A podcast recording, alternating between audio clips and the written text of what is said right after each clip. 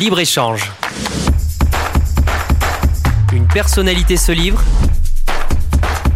Ses créations, ses valeurs, ses engagements. Une émission avec Olivier Biscay. Bonsoir à toutes et à tous. Bienvenue sur Radio Aviva, bienvenue sur Libre Échange, une émission en partenariat avec Midi Libre. Je reçois ce soir Catherine Lelon. Bonsoir. Bonsoir monsieur. Vous êtes la présidente du tribunal judiciaire de euh, Montpellier depuis euh, janvier 2020. On a beaucoup de sujets à évoquer euh, avec vous. On sait que la justice suscite de nombreux commentaires dans le microcosme politique, chez les citoyens. On va essayer de comprendre comment vous fonctionnez à Montpellier. Avant, je voudrais qu'on revienne sur un des de la justice, euh, Robert Badinter. Euh, l'hommage a été euh, national, évidemment, place Vendôme, mais également à Montpellier. Robert Badinter qui est décédé le 9 février dernier. Qu'est-ce qu'il représentait pour vous, Catherine Lelon alors Robert Badinter, en tant que président de tribunal ou magistrat, a été ce que j'appellerais, ce que l'histoire retiendra, c'est-à-dire un réformateur de, de la justice. Pourquoi? Parce que au-delà de ce qu'on connaît de lui, de ce que le grand public connaît de lui sur son combat contre la peine de mort, qui a conduit à l'abolition de la peine de mort euh, à son initiative, euh, il a aussi réformé les grands pans de la justice qui sont un petit peu plus méconnus. Euh, à savoir, il s'est battu également pour améliorer les conditions pénitentiaires mhm. des personnes condamnées, euh, pour faciliter leur réinsertion professionnelle. Euh, il a également passé euh, une loi ou en tout cas plusieurs textes pour améliorer également le droit des victimes, que ce soit sur les victimes d'infractions pénales, mais aussi et la loi porte son nom, la loi Baninter, mhm. pour les victimes d'accidents de la circulation, qui ont droit, grâce à lui maintenant, à une indemnisation automatique de leurs préjudices, euh, bien souvent et malheureusement corporels.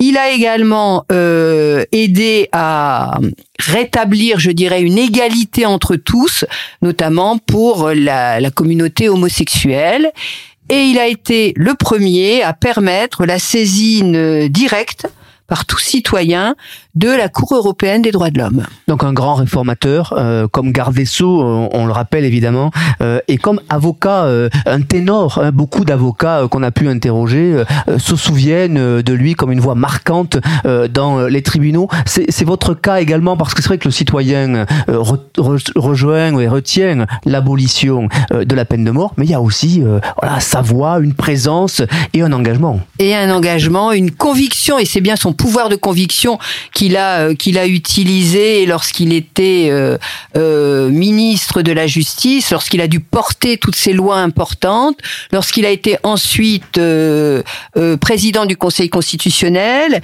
puis sénateur, mhm. je veux dire. Donc, alors l'avocat, je le connais. à l'époque, j'étais, je dirais, plutôt étudiante en droit mhm. encore, mais c'est vrai que en tant qu'étudiant en droit, on s'inspirait aussi des plaidoiries que l'on se communiquait. Euh, euh, de, Robert Badinter. Hein. Donc, euh, lorsqu'il se battait contre la peine de mort, euh, on étudiait en, cours les, textes de Robert Badinter, les plaidoiries de Robert Badinter.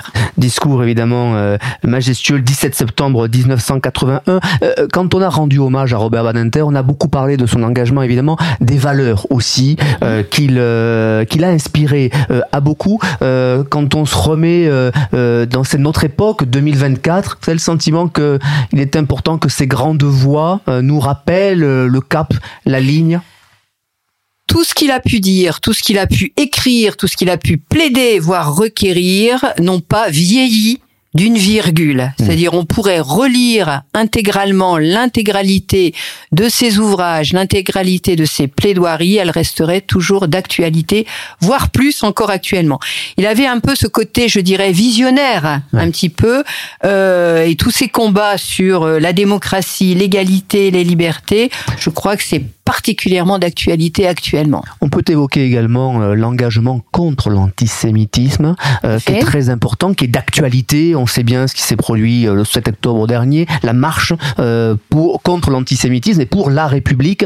Là aussi, en 2024, quelques mois des élections européennes, dans une France qu'on dit un peu bouleversée, mmh. c'est utile, notamment pour les jeunes générations. C'est utile pour les jeunes générations. C'est vrai que la lutte contre toutes les discriminations, hein, la lutte lutte contre l'antisémitisme est une préoccupation majeure, hein, majeure mmh. des juridictions.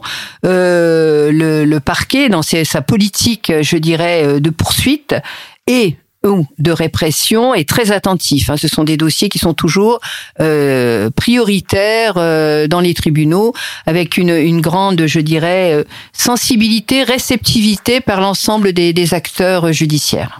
Euh, Catherine Lelon, vous êtes président du tribunal judiciaire de, Montpellier. On, on, parle de ces valeurs, de l'antisémitisme et, et, souvent de l'atteinte, en effet, à la démocratie. Est-ce que vous avez le sentiment depuis quelques années qu'il y a une progression, une forte progression de ces atteintes aux valeurs euh, françaises? Euh, Alors, ça se, c'est un ressenti. Je pense qu'effectivement il y a une augmentation, mais ce ressenti est effectivement confirmé par euh, par les chiffres. Hein. Il y a une mmh. évolution certaine et dramatique des actes discriminatoires, des actes racistes. Hein, voilà, et, et, je pense que la justice doit être le rempart, sinon le dernier rempart, à ces, actes de, de violence ou de discrimination qui n'ont absolument pas lieu d'être actuellement dans notre société démocratique et laïque. Eh, mais avez-vous le sentiment quand même que la, la, cette violence dont on parle, cette délinquance, cette insécurité est d'abord plus forte aujourd'hui, plus en plus d'ampleur, plus violente encore? Vous avez officié dans de nombreuses juridictions, dans des régions très différentes, euh, le nord, le sud. Est-ce que ça vous ressentez réellement? Euh, Il y, a, y, a y a des changements forts. Oui, il y a des changements forts. Il y a une, une violence, je dirais, qui s'est euh, euh les, les, infractions dites avec violence, avec mmh. accompagnées de violence, euh, malheureusement de plus en plus gratuites, c'est-à-dire sans motif aucun euh, est en, en, constante augmentation, je dirais, depuis euh, 10 ans, avec une accélération depuis 5 ans. C'est-à-dire, on, on, on, voit arriver devant le tribunal euh, un acte relativement banal, classique, un vol, mais accompagné de violence. On voit des violences, mais réciproques. On voit des violences aggravées. On voit dans les dossiers criminels des violences aggravées d'actes de torture et de barbarie. On sent effectivement que la société devient de plus en plus, euh, oui, violente. Alors les causes, les causes euh, sont certainement multiples, hein, mhm. euh, très certainement par défaillance éducative. mais c'est un constat que tous les professionnels du droit constatent. Donc nos, nos audiences correctionnelles au tribunal comportent de plus en plus de dossiers dits de violence. La tonalité a donc changé. Tout à fait. Et ça, face à cela, est-ce que la justice euh, euh se, est assez efficace? Vous savez bien que pour beaucoup de Français, euh, la justice euh, est un peu lente ou très lente, parfois un peu laxiste, euh, et tout le monde a, a forcément un avis sur les rendus et sur les décisions prises. Alors, euh, dire que la, la, la, justice est laxiste, ça ne veut pas dire grand-chose. C'est-à-dire, euh, chaque dossier est, est, étudié dans sa spécificité, sa particularité. Hein. Donc, euh, on peut être particulièrement sévère sur un dossier, eu égard au précédent, au casier judiciaire de l'auteur, eu égard à sa volonté ou non, je dirais, de, de, de repentance, au risque de récidive également. Mmh et, euh, et euh, plus, je dirais, bienveillant dans le prononcé de la peine parce que euh, parce qu'il y a des gages différents euh, dans un autre dossier. On doit personnaliser la peine. Donc dire la justice est laxiste, non, elle n'est pas laxiste. Mais vous savez aussi, euh, Catherine Lelon, que pour beaucoup de Français, le délinquant que, qui est passé au tribunal, euh, il le revoit parfois, il le croise parfois dans la rue, et donc le sentiment qui tourne, et vous le savez, c'est que finalement, euh, parce que les prisons sont pleines, bah, les délinquants sont dans la rue, et que ça continue. Qu'est-ce que vous dites par rapport à ça? Alors, ce que je dis, c'est que la peine n'est pas égale forcément à une peine d'emprisonnement ferme, c'est c'est-à-dire une peine d'incarcération. Au contraire, le législateur a fait en sorte que le panel des peines susceptibles d'être prononcées soit le, plus large possible. Hein. Donc ça va de peines alternatives à l'emprisonnement, de peines aménagées, de peines accompagnées d'un certain nombre de stages euh, de, de, sur les droits civiques, sur euh, la parentalité, sur euh, les dangers de la de la conduite automobile, sur les addictions à, des peines euh, d'emprisonnement avec sursis, c'est-à-dire avec avec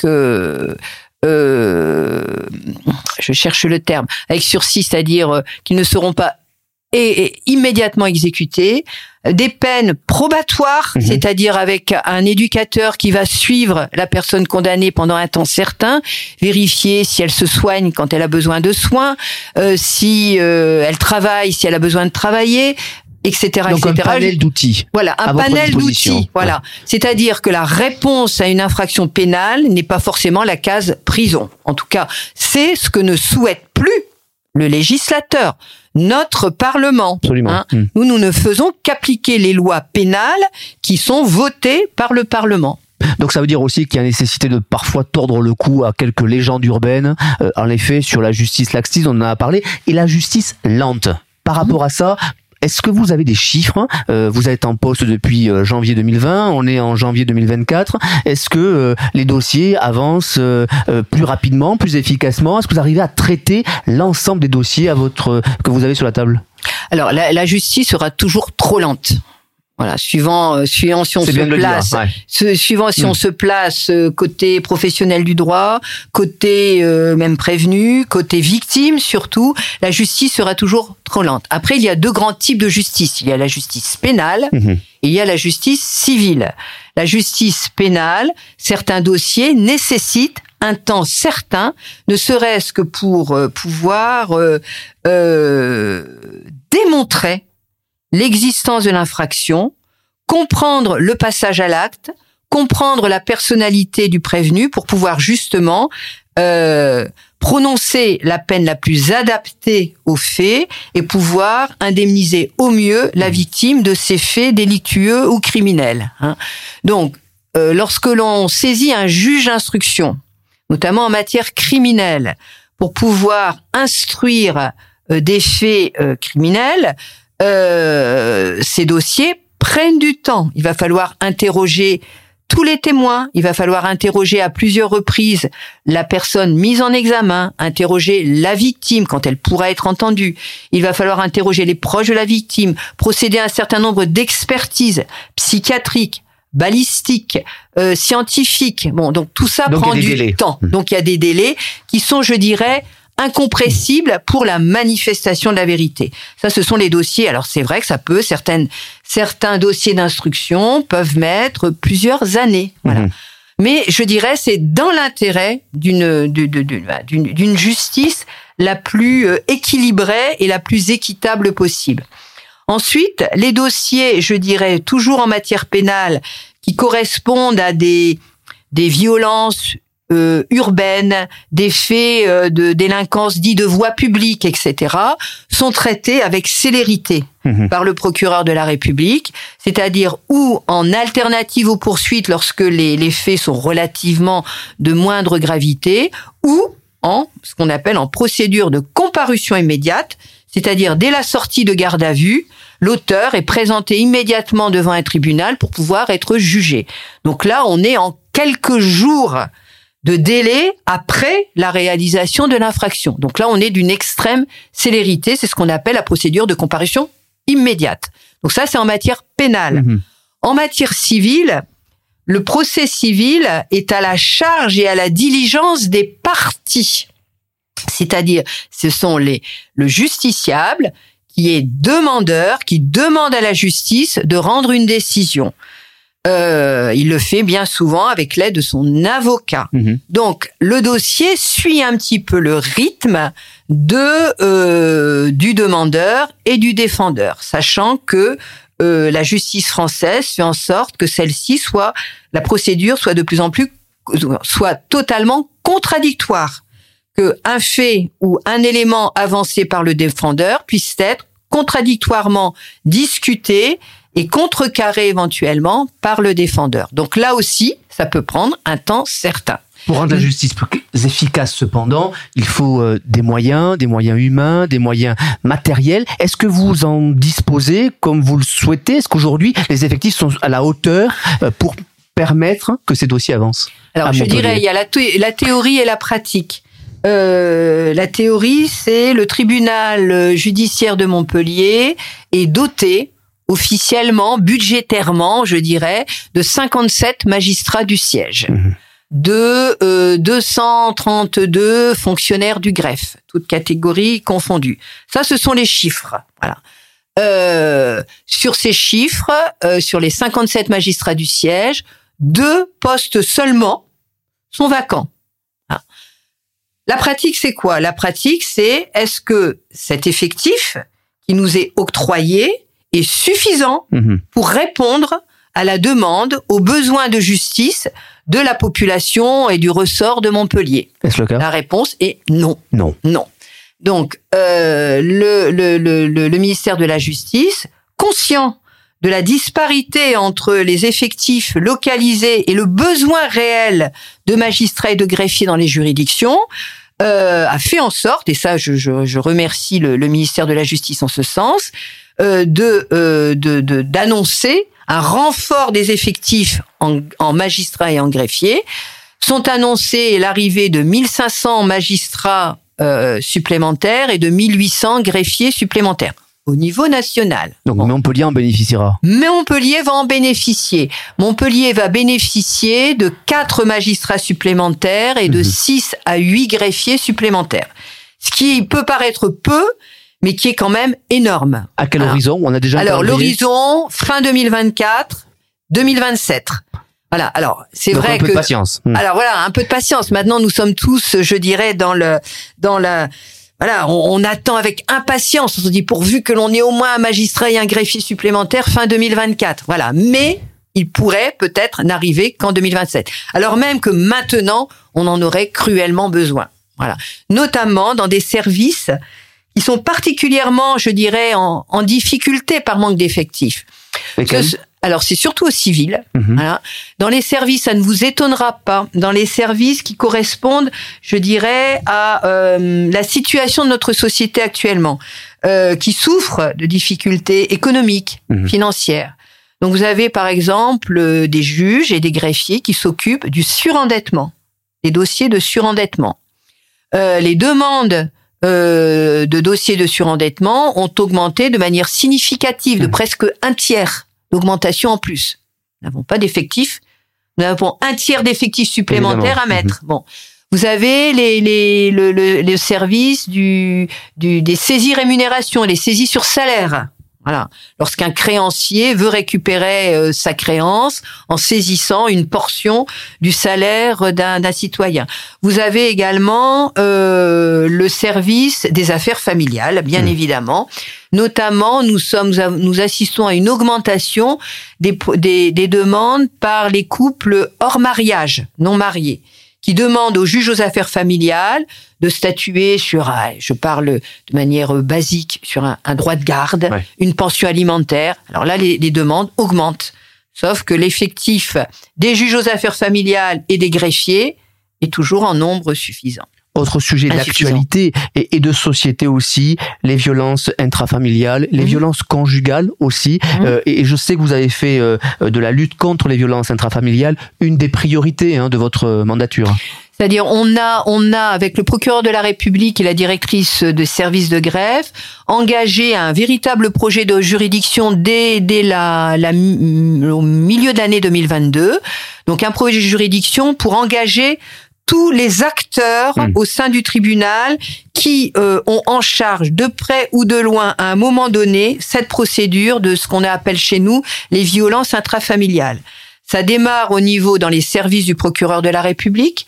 Ça passe par euh, le tribunal, le, le service des juges des libertés de la détention, les juges d'instruction, le tribunal correctionnel, les juges de l'application des peines, les juges des enfants. Il faut jamais oublier que les enfants sont souvent victimes directes des violences au sein du couple. Mhm.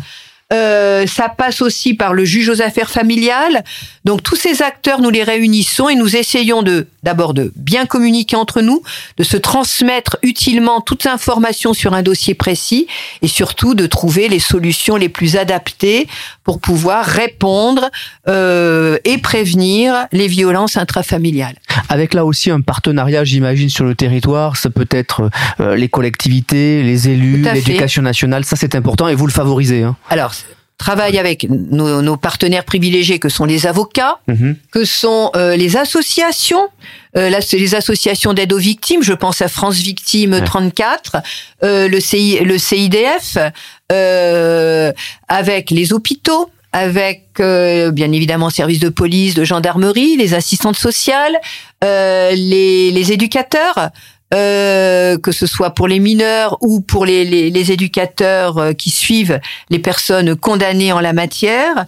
Euh, je dois sûrement en oublier, mais nous travaillons bien évidemment parce que ça ne peut euh, se concevoir qu'en partenariat avec toutes les personnes intéressées par euh, ce phénomène dramatique que sont les violences intrafamiliales. Et aussi pour favoriser euh, que la parole euh, soit libérée, la libération de la parole, il est nécessaire, en effet, probablement de jouer la carte de la pédagogie aussi, de l'information, sans relâche auprès de tous les publics. Tout à fait. Public, euh, ça commence à l'école, hein, Mm. public jeune, hein, donc euh, euh, ça, ça, ça se poursuit également euh, par le biais. Souvent, c'est quand même par le biais des associations, hein, Mhm. par le biais des associations partenaires, dont c'est, je dirais, l'objectif principal. Hein. J'ai cité l'association France Victime, Ouais. j'ai cité euh, le CIDF, je pourrais euh, citer également l'AERS euh, toutes ces associations qui se battent en fait pour euh, défendre et protéger euh, le droit des victimes. Un point sur euh, les jeunes, vous en avez beaucoup parlé lors de Mhm. cette interview. Je sais que vous recevez beaucoup de classes euh, Tous les au jours, tribunal tous tous, les les jours, voilà. C'est une manière tous les aussi de présenter la justice euh, réellement. Voilà. On essaye aussi d'avoir un moment, je dirais, privi- privilégié pour répondre questions-réponses euh, aux jeunes. C'est quoi un juge? C'est quoi un procureur? Pourquoi euh, euh, le tribunal a prononcé telle peine, Mhm. etc. Voilà. Donc c'est à quoi sert l'avocat? Donc on essaye de répondre à toutes ces toutes ces questions. Euh, L'idée aussi serait de, euh, c'est un partenariat qu'on va essayer de nouer avec l'académie, c'est-à-dire euh, de, de former les, les, les formateurs, c'est-à-dire euh, d'inculquer un certain nombre de notions euh, euh, pratico-pratiques à, bah, aux professeurs, aux professeurs, aux, aux- aux enseignants, euh, qu'ils soient en primaire, en secondaire, voilà, pour qu'ils puissent eux, avec leur pédagogie, leurs mots, euh, répercuter sur euh, sur leurs élèves. Voilà. Alors pour toucher les plus jeunes, probablement qu'il faut se mettre à la page. On sait tous bien cela, évidemment. Euh, donc c'est-à-dire la digitalisation, la numérisation, les nouveaux supports numériques. Euh, et je- vous voyez où je veux en venir parce que vous avez lancé un plan de numérisation de la procédure pénale. Hein. C'est un plan qui a été lancé en 2023, je crois, euh, qui aussi permet de faire basculer la justice dans un monde de 2024. Voilà. Euh, alors la, la révolution numérique dans Ouais. les tribunaux a été annoncée bah, dès, dès le début du 21e siècle. Mhm. Ça a mis un petit peu de temps à arriver parce que c'est vrai que les, les, les juridictions avaient euh, une grande euh, marche à, à, à, à monter avant d'arriver à niveau. Euh, je dirais que 2023 était l'année charnière Ouais. et 2024 verra la concrétisation euh, pratico-pratique de ce développement du numérique dans les juridictions. Ça se traduit Donc, comment Alors ça se traduit donc déjà euh, méthodologiquement, euh, le tribunal de Montpellier a, a créé un, là aussi un projet de juridiction pour acculturer l'ensemble des acteurs qui vont utiliser, qui utilisent le numérique, que ce soit dans le secteur pénal ou dans le secteur civil. Euh, donc projet de juridiction. Euh, tous les équipements ont été renouvelés, je dirais, sont de, de bon niveau. Et euh, nous, euh, nous voyons arriver, nous voyons se déployer en juridiction toute une série de d'applicatifs métiers, de logiciels nouveaux qui doivent nous aider à, euh, à améliorer le délai de traitement des procédures. Voilà. Donc là aussi pour rendre plus efficace euh, le Et traitement surtout réduire le délai de traitement des procédures pour éviter que cette justice euh, soit euh, trop lente euh, compte tenu du, du papier, des photocopies, des envois par lettre recommandée, des envois courriers, des convocations, etc. Qu'on passe quelque, à quelque chose un petit peu plus euh, rapide et dynamique. Oui, Voilà. et puis aussi en lien avec une société qui elle aussi euh, Qui est dans la révolution numérique euh, Voilà. évidemment. Donc on convoque maintenant certains nous on, on rappelle les convocations euh, par SMS euh, voilà on, on- on transmet les décisions en tout cas au moins à nos partenaires que sont les avocats par voie dématérialisée on travaille par voie dématérialisée avec nos experts judiciaires avec les commissaires de justice, qui sont les anciens huissiers de justice. Voilà, on essaye de, de voilà de travailler comme, comme la société moderne nous demande de le faire actuellement dans tous les secteurs. Est-ce que comme beaucoup de professions, il y a une crise de vocation euh, au sein de la justice? On sait que beaucoup, beaucoup euh, de filières euh, recherchent des bons experts, cherchent à recruter, et c'est difficile. Est-ce que c'est encore des métiers d'avenir? La justice. C'est un métier d'avenir. Je dirais c'est presque le plus beau métier du monde que de celui que de rendre la justice. C'est ce que je dis. C'est ce que je dis. C'est ce que je dis aux jeunes, aux jeunes collègues, aux jeunes qui, a, moi, j'arrive à bientôt 40 ans de de de de, de, de service, je dirais. Euh, quoi de plus beau que de rendre la justice Voilà. Bon, après, après, oui, il y a un défaut d'attractivité, un défaut d'attractivité parce que euh, le message ambiant qui est de dire la justice est submergée, la justice n'a pas de moyens, la justice. Euh, alors c'est vrai que les collègues travaillent beaucoup. Euh, les, les, les, collègues, il faut savoir que nous sommes de permanence. Il y a, il y a des collègues de permanence, 24 heures sur 24, de jour comme de nuit. le fonctionnement de la justice ressemble avec ses avantages et ses inconvénients, ses forces et ses faiblesses, je dirais à l'hôpital public. Voilà, voilà. Donc euh, il y a des services d'urgence euh, dans une juridiction comme il y a un service d'urgence à l'hôpital public. Euh, il manque quelquefois d'effectifs.